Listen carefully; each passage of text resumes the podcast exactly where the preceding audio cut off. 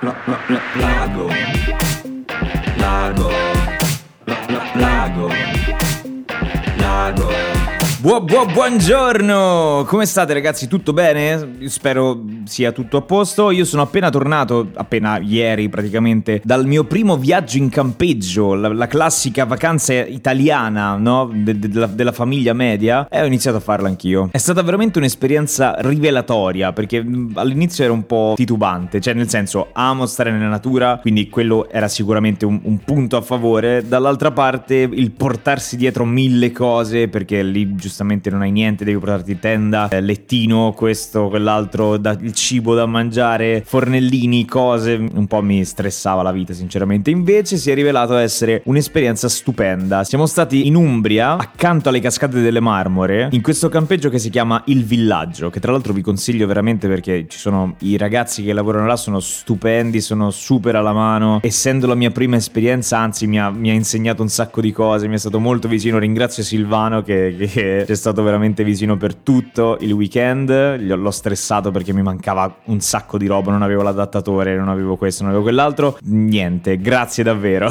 Quindi ve lo consiglio. Tra l'altro sto provando a registrare questo podcast nello studio. In teoria dovrebbe esserci un po' meno riverbero, io spero non si senta. Ho messo anche un effetto in più nel programma di registrazione, spero non si senta appunto questo eco riverbero spaventoso. Spero. Detto questo, il mio sedere è poggiato su una nuova sedia fiammante pesante. Prima avevo un seggiolino tipo quello dei trattori di Ikea, adesso ho sempre una, una sedia di Ikea da, da, lavoro, da ufficio, però è veramente comodissima, ha uno schienale stracomodo e sono felicissimo di averla comprata. L'ho comprata ieri, ma adesso iniziamo subito con la puntata. Cosa vedremo? Eh, mi è arrivata una notifica, scusate. Cosa vedremo oggi? Inizieremo come sempre con la frasona per poi passare a cosa significa fidarsi. Hmm, interessante. Passeremo poi a, a Instagram, il format, no? Le, la risposta le vostre risposte alla domanda come si perde la fiducia in se stessi, questa domanda enorme che ha riscosso ben tre risposte. Ci sta.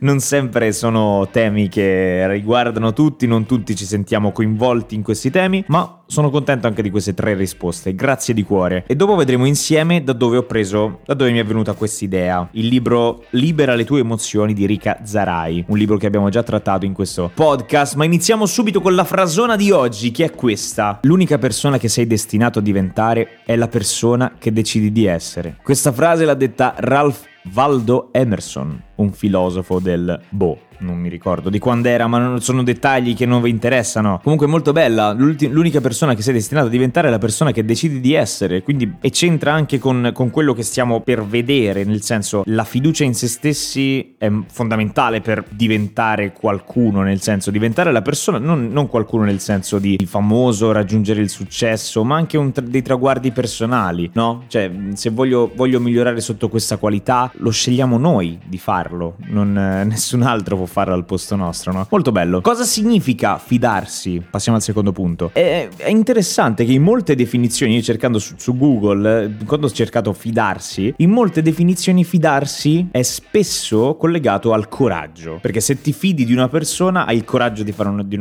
di fare una cosa. Se ti fidi del, della compagnia aerea hai il coraggio di salirci sopra e di volare. Se ti fidi di te stesso riesci anche a fare determinate cose. Anche anche qui serve un po' di lagom, un bel po' di lagom. Ci vuole equilibrio, perché quando uno, se una persona si fida al 100% di se stessa, spesso la si vede anche come snob. Anche una persona un po' incosciente, perché se una persona si fida al 100% di se stessa, e siamo tutti quanti imperfetti, quella persona si lancia da un dirupo fortissimo, credendo ed essendo convinta di, di salvarsi, e invece non credo che ce la faccia, a meno che non abbia un paracadute ovviamente. E quindi ecco che anche qua interviene il nostro caro amico Lagom o Logom. Vi ricordo che la pronuncia in realtà sarebbe quella, ma non, non... cioè qui siamo italiani ragazzi, di che stiamo parlando? Cioè io ti parlo in toscano e lei già tante che so l'italiano corretto, capito? Va bene, tra, tralasciando questo delirio immotivato, non so perché è uscita fuori questa cosa. Comunque passiamo al prossimo punto.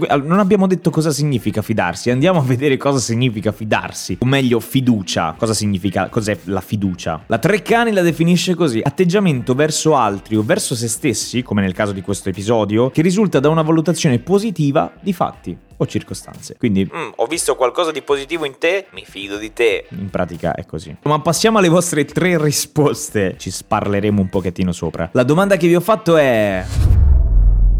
Come si perde la fiducia in se stessi? E queste sono state le risposte. Domenico dice: la si perde affidandosi alle cose o alle persone sbagliate. Questa risposta è molto interessante perché si parla della fiducia in se stessi, quindi qualcosa che riguarda noi, ma che riguarda di conseguenza anche altri, altre cose, altre persone, qualcosa di esterno che però influenza anche la fiducia che abbiamo in noi stessi ed è, ed è molto bello. C'è anche un esempio nel libro che vi leggerò dopo che parla del, del genitore, no? Il genitore che fin da piccolo dice al bambino non ti riesce a fare questa cosa, non ti riesce a fare questa cosa, noi ci affidiamo a quella persona perché è il nostro genitore e noi cresciamo con, quella, con quell'idea di non saper fare una cosa. Non abbiamo fiducia in noi stessi perché ci affidiamo a quella persona, il nostro genitore, o a, quella frase che diceva e non, non abbiamo, non possiamo avere fiducia in noi stessi. Molto interessante. Sophie poi dice, secondo me paragonandosi ad altri, vedendoci sempre incapaci rispetto agli altri. Anche il paragone ha i suoi pro e i suoi contro, dipende come lo si utilizza. Se ci paragoniamo ad altri in termini di miglioramento, quindi cerchiamo ispirazione negli altri, cerchiamo dei punti di riferimento da eh, assimilare, anche noi allora è un conto, ma come, come dici tu, se ci paragoniamo agli altri facendo dei confronti senza alcuna critica costruttiva, alcun, senza alcuno sprone a fare meglio, ci fa solo malissimo, perché comunque vediamo gli altri che gli altri riescono a fare qualcosa e noi invece non, non siamo capaci e ci distruggiamo dentro da soli. Come siamo fatti bene? Giulia risponde: perdiamo la fiducia in noi stessi fallendo ripetutamente su un solito obiettivo. Allora, qui non mi trovi pienamente d'accordo. Tan tan tan. Perché è vero sì, falliamo, possiamo fallire ripetutamente in, in qualcosa che stiamo facendo, ma non è lì che perdiamo la fiducia, Eh, non è il fallimento in sé, è il nostro atteggiamento verso il fallimento che ci fa perdere la fiducia in noi stessi. Nel senso, come abbiamo detto prima, uno può fallire, può sbagliare in qualcosa e cercare di migliorarsi nel tempo, piano piano, facendo anche tesoro dei micro, micro risultati ottenuti. Se uno non lo fa, allora perde la fiducia in se stesso. Quando uno non pensa a tutto quello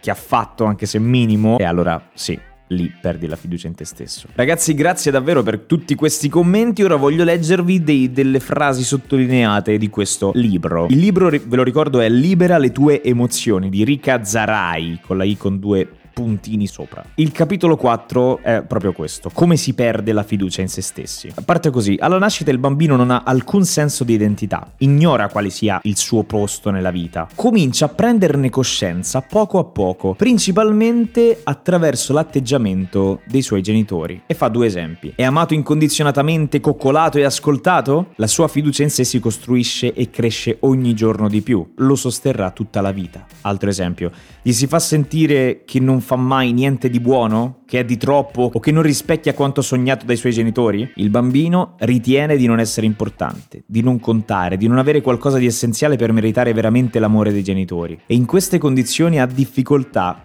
a credere nel suo valore e cresce con poca o nessuna fiducia in se stesso o nelle sue capacità. Perché giustamente spiega il ragionamento. Dice il bambino è assolutamente incapace di immaginare che la freddezza o la rabbia dei genitori in quel momento che gli dicono quella cosa possono essere dovute a dei, dei problemi che stanno affrontando, a dei conflitti emozionali, eh, problemi economici, problemi familiari, cioè ci sono tante cose che il bambino giustamente non riesce a capirle, non riesce a immaginare queste cose, non, non può. Ecco perché quello che assimila lui è solamente la mancanza di apprezzamento o la mancanza di fiducia dei genitori nei suoi confronti. E questo atteggiamento poi ci si riporta avanti anche nel, nel tempo quando cresciamo, perché molti adulti, ad esempio, come dice qua il libro come continua, molti cercano di consolidare una traballante fiducia tenendo un alto tenore di vita. Allora si considera il valore personale in funzione del proprio conto in banca, della superficie dell'appartamento, del numero dei diplomi, delle lauree. A volte molte persone cercano la fiducia in queste cose e non ha senso. Poi continua, non avere fiducia in sé, qui dà la spiegazione, non avere fiducia in sé significa credere che i propri sentimenti, gli slanci, i desideri o le decisioni non abbiano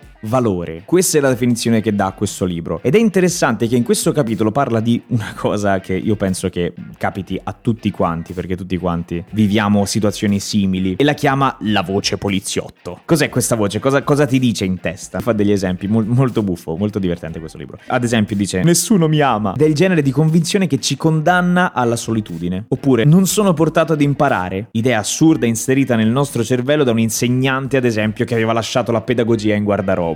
mi fa morire questo libro, mi piace molto come scrive. Oppure, è colpa mia, una convinzione che ci ispira un sentimento di colpevolezza e ci porta a dire in tutti i momenti, scusatemi, quanto è vero, vi è mai successo, vi è mai capitato? Ecco, qui fa, fa diversi esempi. Comunque, ecco, il concetto che, che sta esprimendo è che tutti in testa abbiamo questa vocina poliziotto, fastidiosissima, cioè tipo da galera. Poliziotto, galera, c'è un nesso in mezzo. E come la risolviamo? Come si può risolvere questa cosa? Qui dice aprite un nuovo capitolo. Per guarire dal proprio complesso di inferiorità, il passo decisivo ed essenziale in questa direzione consiste nel fare una netta differenza tra ieri ed oggi. In che senso? Le nostre mancanze, se ci sono state delle mancanze, appartenevano al passato e il passato è dietro di noi. Oggi noi possiamo aprire un nuovo capitolo. Ogni giorno che viviamo noi abbiamo la possibilità di scrivere una nuova storia. Questa l'ho detta io, eh, chiariamoci. Ed è bello che dice ogni errore che facciamo è un'eccezionale lezione per il futuro e una vittoria sulla paura. Perché dice ho osato agire, ho avuto il coraggio di farlo e miglioro con pazienza. Non c'è bisogno di cambiare da un giorno all'altro. Con calma, un mattoncino dopo mattoncino, come diceva il libro L'arte di passare all'azione, miglioro piano piano miglioro. E quindi dice, ad esempio, cominciate ad elencare tutte le capacità che avete su un foglio, ma accuratamente, dice, vedrete che la lista è molto più lunga di quanto possiate immaginare. Mi raccomando, dice però, non ne tralasciate nessuna, anche e soprattutto quelle che rischiano di essere considerate minori da voi stessi e dagli altri. E qui fa degli esempi tipo, riesco a fare del bricolage, richiamare, cucire, giocare a scacchi, raccontare barzellette, curare bene un bambino, far sbocciare i fiori nei vasi, scrivere poesie, dirigere una società società, saper ascoltare, tutte le cose che sapete fare, per quanto vi sembrano piccole, scrivetele. E questo potrebbe essere veramente un bel antidoto a quella vocina infame, lercia schifosa che abbiamo in testa. Mi è piaciuto veramente tanto questo libro, spero possa esservi stato d'aiuto. Grazie ragazzi per essere stati qua con me e io vi ricordo che qua nelle info, qua sotto da qualche parte, trovate sia il link per questo libro, se vi va di leggerlo, ma anche il link al mio libro. Ho trovato la persona giusta in un paio di scarpe. Se vi va di leggerlo, trovate link. Io vi ringrazio ancora di essere stati qua con me perché è sempre bellissimo vedere le vostre risposte. Oggi non posso dire numerose, ma, ma di qualità. Grazie. E noi ci sentiamo al prossimo episodio. Ciao ragazzi!